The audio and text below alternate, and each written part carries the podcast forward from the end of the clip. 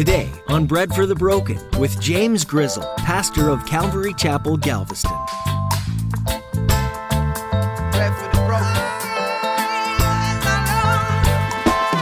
The strength of man, it doesn't even come close to what Jesus has to offer. And we'll see even with Satan, the strength of Satan doesn't even come close to the strength of Jesus.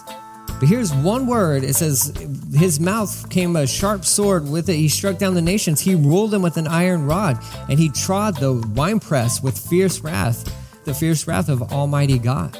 On his robe and his thigh were written the title King of Kings and Lord of Lords.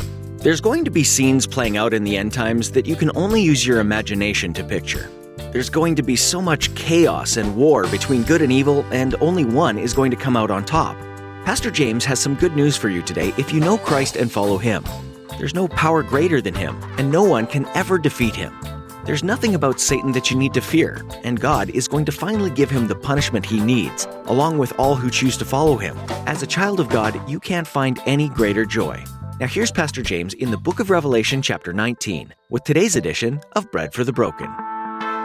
We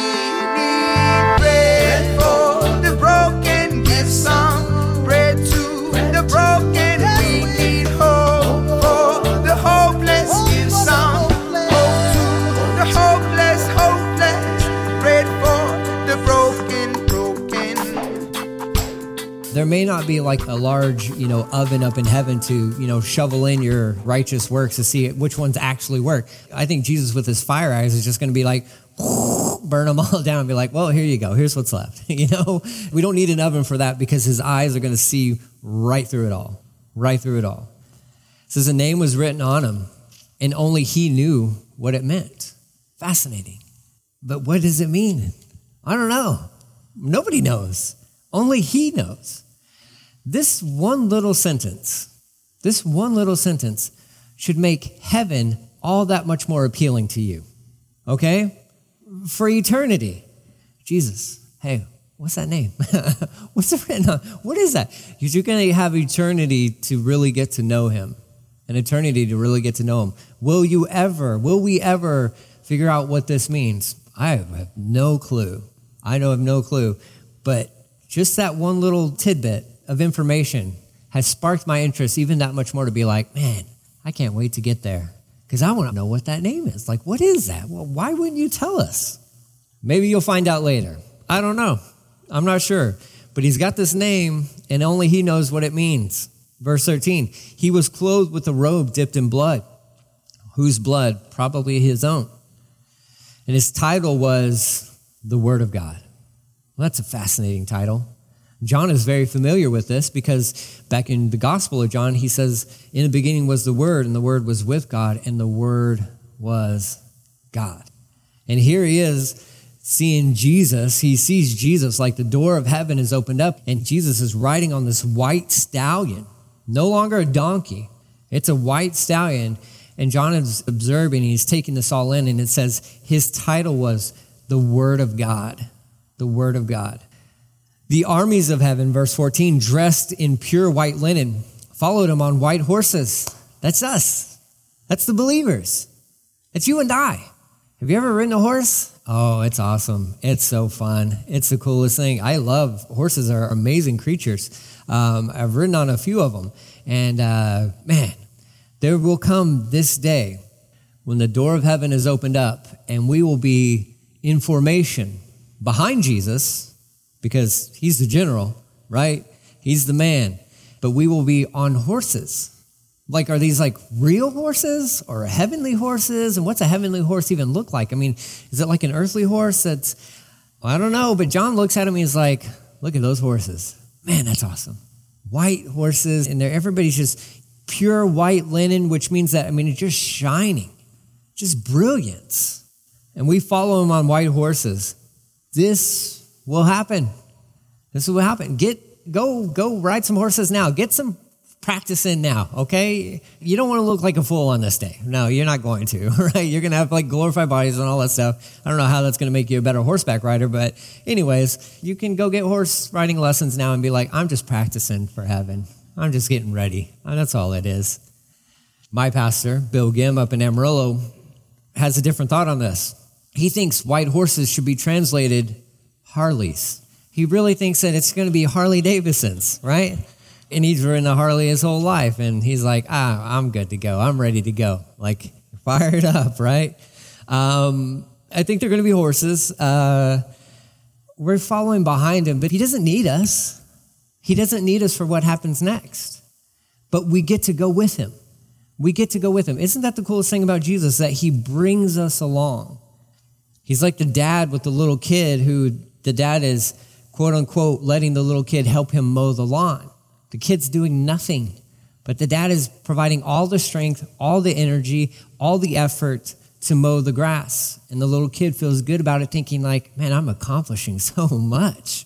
He feels like a big boy.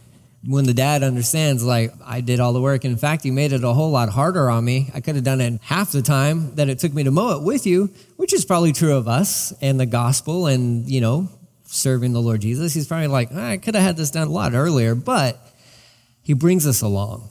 And it's so cool. It's amazing. He really is the great shepherd. He really is. Verse 15, it says, Out of his mouth came a sharp sword, and with it he struck down the nations. Now, I don't believe that this is a literal sword. I think this is a word that is spoken from his mouth. So you got these armies that have gathered together to combat against him, and all he needs to wipe them all out is actually probably just one word. We don't know what that is. We don't, it could be a sentence, it could be a small little phrase, it could be a it's finished. We don't know. We don't know what this word is or words, but that's all it takes from Jesus. Bring your armies, bring the best you have. Bring all the clever weapons that you've manufactured and developed and all that stuff. It's not even going to help you out in the least bit because all it takes from Jesus is one little word. One word. Whew, they're gone. That's the strength of man. The strength of man it doesn't even come close to what Jesus has to offer. Like, it doesn't even come close. And we'll see even with Satan, the strength of Satan doesn't even come close to the strength of Jesus. But here's one word it says, His mouth came a sharp sword with it. He struck down the nations. He ruled them with an iron rod, and he trod the winepress with fierce wrath, the fierce wrath of Almighty God.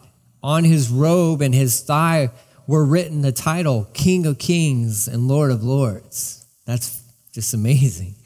On his robe and on his thigh. So there's some thought that like maybe that's stitched in on his robe, maybe that's tattooed on his thigh. I don't know. I'm not sure. I know different translations, they sometimes separate those two.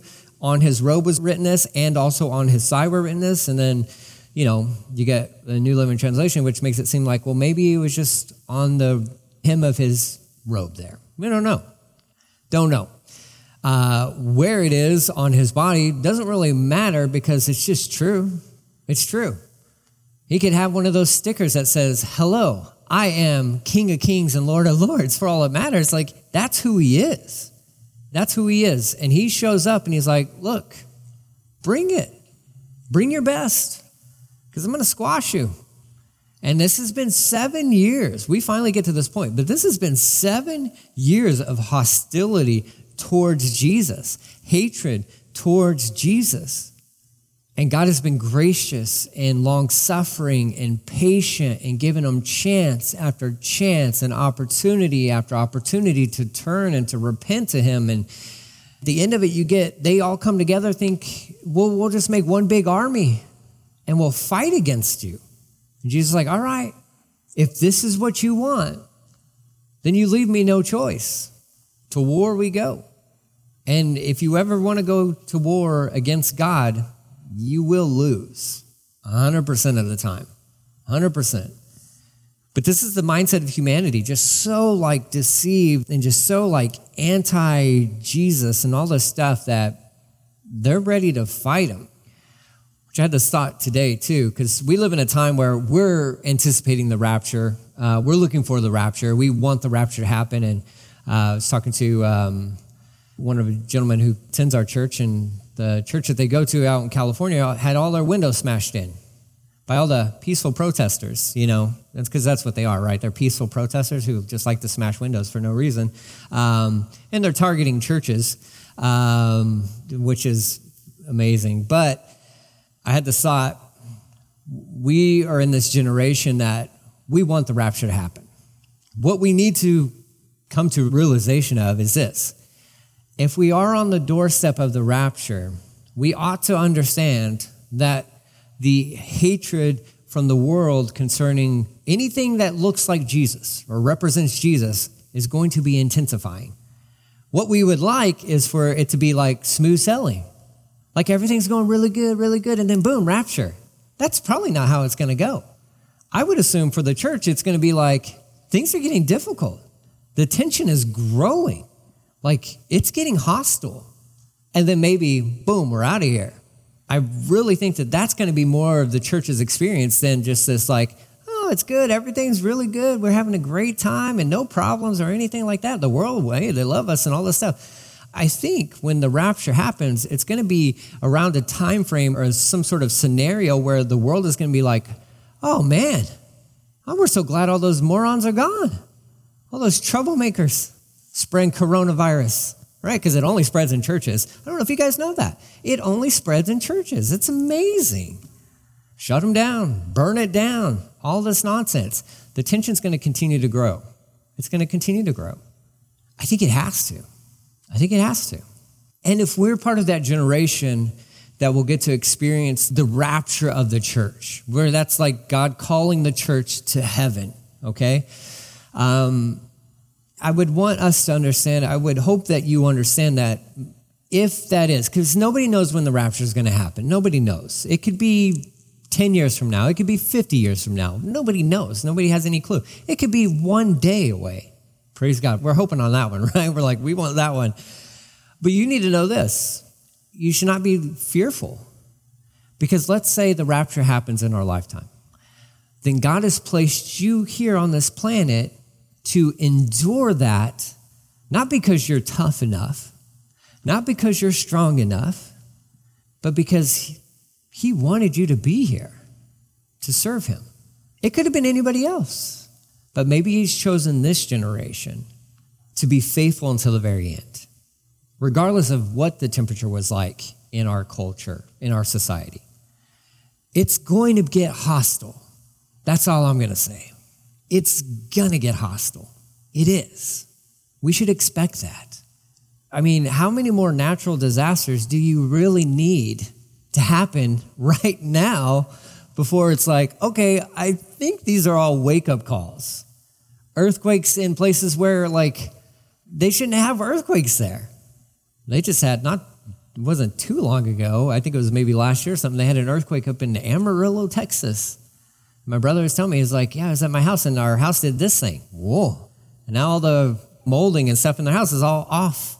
Well, I've experienced a little earthquake in Amarillo before, but that's happening in other places. There's I think it was like just this last week, there was like what they considered a hurricane that went through the middle of America.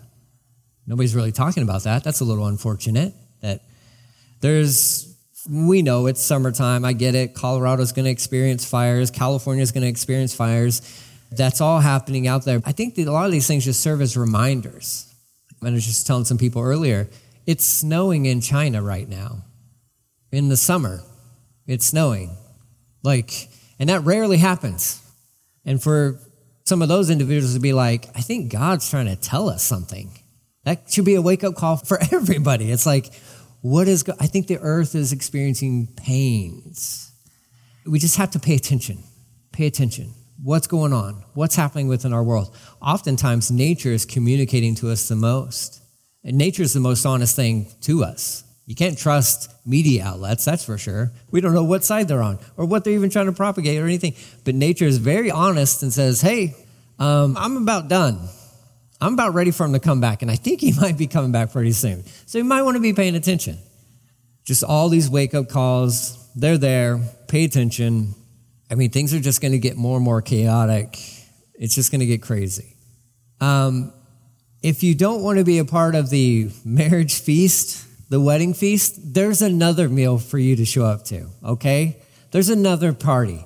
You don't want to be a part of it, but if you don't want to show up to the marriage supper of the Lamb, which is simply this if you want to be a part of the marriage supper of the Lamb, You surrender your life to Jesus and say, Listen, Jesus, I believe you died on the cross for my sins. I believe you rose from the grave. And I believe that you're the only way to heaven. So please be the King of kings and Lord of lords within my life. I'm surrendering to you.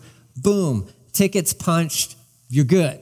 There you go. Now there's more that happens to that. I'm simplifying it. And, you know, the New Testament was written so that children could understand it. Um, and, you know, read Romans. Romans is very clear on exactly how to get to heaven. But you want to show up to that party. You want to be a part of that one because there's another party that's going to happen, and, and we're going to read this. So you got this great war. It's not even much of a war, but Jesus just wipes out these armies. Goes on to say, uh, verse 17, I saw an angel standing in the sun shouting to the vultures or to the birds of the air flying in the sky, Come, gather together for the great banquet that God has prepared. This is not one you want to be a part of, okay? Because this one, you're part of the menu, all right? You're not part of the one feasting, you're on the menu. It says, Come, gather. There's a great banquet God has prepared. Verse 18, Come and eat the flesh of kings captains, strong warriors, of heroes, horses and the riders, and all of humanity, of all humanity, both free and slave, small and great. This is a meal you don't want to be a part of. And the, way out of this is simple surrender to Jesus. Surrender to Jesus. Because this is where humanity is headed towards. And this isn't even the end of it all either, because there's more to come. Verse 19, it says, Then I saw the great beast gathering the kings of the earth and their armies in order to fight against the one sitting on the horse and his army. And the beast was captured, and with him the false prophet who did mighty miracles on behalf of the beast, miracles that deceived all who accepted the mark of the beast and who worshiped his statue or his image. Both the beast, this is the Antichrist, is the beast, and his false prophet were thrown alive into the lake of fire that burns with sulfur. Their entire army was killed by the sharp sword that came out of the mouth of the one riding on the white horse. That's Jesus. That's that word spoken to them. And all the vultures of the sky gorged themselves on the dead bodies. So here's the end Antichrist, false prophet. They lived, they survived this battle, but God just like swoops them up and is like, you know, just shoots a three pointer right into the lake of fire. Those guys go alive into this thing. Like there's, they're done done. This is it. Antichrist, you know, as impressive as this person supposedly is, and this false prophet, as impressive as that person supposedly is, they're done. Done. Into the lake of fire. They're never going to come out of this. That's it. That's where they deserve to go. And God just, I love it. It's just so simple how God deals with these guys. He just, there's no battle, there's no struggle, there's no fight. Picks them up, throws them like trash into the garbage because that's what they are. I'm, that's what they are. The Antichrist was here and completely just murdering Christians, murdering believers, beheading believers because they will not worship his idol, the image that's set up that's resembling him, the false prophet who is leading people astray, also participating in the beheading of individuals who have uh, aligned themselves or devoted their lives to Jesus. Scoops them up, throws them into the lake of fire. Like he doesn't even have time for them. Like just like snatches them up and is like, all right, you guys are gone. You guys are gone. You would think there'd be more like, oh, these are like big deal guys, right? We, there needs to be more. And God's like, I don't think so. They're just men. They're just men. They're wicked. They're absolutely wicked. They're corrupt snatch them up, throw them in the lake of fire. That's where they deserve to go. That's where they belong. That's where they wanted to go. They wanted to be anywhere but with God. And so God's like, all right, have what you want. So you move now, because those guys have been dealt with, but they're still the bad guy, Satan. He's still on the scene. So that's why we transitioned into 20, because we don't want to just stop there. We've worked all our way through Revelation. We want to see the bad guy go down too, right? Well, here's his the end of Satan. It says, Then I saw an angel came down from heaven with the key to the bottomless pit and a heavy chain in his hand. He seized the dragon, that old serpent, the devil, Satan, and bound him in chains for a thousand years. The angel threw him into the bottomless pit, which he then shut and locked so that Satan could not deceive the nations anymore until the thousand years were finished. Afterward, he would be released again for a little while. That causes some like, what? Why? Okay. We'll address that. Um, some important things to note. John looks and he sees an angel. This isn't Michael. This isn't Gabriel. He didn't even know this angel's name, as far as we know. This is just another angel. And this one, just another angel, is more than strong enough to bound up the devil, Satan, the dragon, with this chain. He just comes down, locks him up, picks him up, throws him into the bottomless pit, slams the door, and puts a padlock on that thing. This is just an angel. We have this really, really messed up view of who Satan is. We attribute to him, now listen, I don't go poking bears, okay? Like, I'm not looking to, you know, start any trouble. But he's not as strong as what we think he is. Is he smarter than I am? Oh, absolutely. Absolutely. Does he know the word better than I do? Oh, yeah. I'm sure of it. Absolutely. I mean, he's an angel, but he's not stronger than any other angels. He doesn't even come close to Jesus. Like, that's the thing is like, it's always Jesus versus Satan and which one's going to win. No, that's stupid. That doesn't make any sense. Jesus made him along with all the other angels. And so this one angel who's like up in heaven will maybe meet this guy one day and he's like, oh, we're like, well, who's that guy over there? Oh, I'm just a guy. I locked up Satan. Like I threw him into the bottomless pit. Oh, they didn't even tell us your name. He's like, I know, I know. I'm just a normal angel. I'm just a regular Joe up here in heaven. Like, that's who I am. So it doesn't even get a name, but it doesn't matter because all it takes is an angel to bound up the most wicked thing that has made its presence, you know, known here on this earth. An angel shows up and locks him up. Now, again, you guys understand, you've been with us through the book of Revelation. We don't go spewing uh, insults at the devil. He's still a roaring lion who prowls around seeking whom he may devour, okay? I don't care if he doesn't have teeth, all right? Still, a lion with no teeth and no claws can still hurt you, all right? Like trying to mess with. But the Lord rebuke you, the Lord rebuke you. But I'm not going to attribute power to somebody who doesn't have it, who doesn't have it. I'm not going to live in fear of an angel who doesn't even compete with the God who takes up residency within inside of me. Now, is he oppressive? Yeah. Do him and the other fallen angels, did they mess with us and cause issues? Yeah, absolutely. They're the enemy, for sure. They are the enemy. They are wicked. But please know this, have proper perspective on this. It only takes an unknown angel from heaven to lock up Satan. That's it. Jesus doesn't come down and do it. He doesn't come down and do it. He's still on the horse. He didn't even have to get off the horse. He's just like, hey, angel, Bob, Bob, hey, come. Yeah, no, he's in the back. Okay, bring him out. Bob, go get him. Really? I get to, yeah, yeah, we go throw Bob a bone. Bob's like, yes, I get to do something. Um, we don't know who this angel is, but this is pretty awesome gig for this guy. He's been waiting for the whole history of the world. He's like, this is my moment. This is it. Like, this is my moment. There you go. Good job, Angel. Good job. He wraps him up. There's no struggle, there's no epic cosmic battle. There's none of that. Satan is bound. And the way that this is phrased, just so we understand, it's as simple as it's said. hopeless, hopeless, for broken.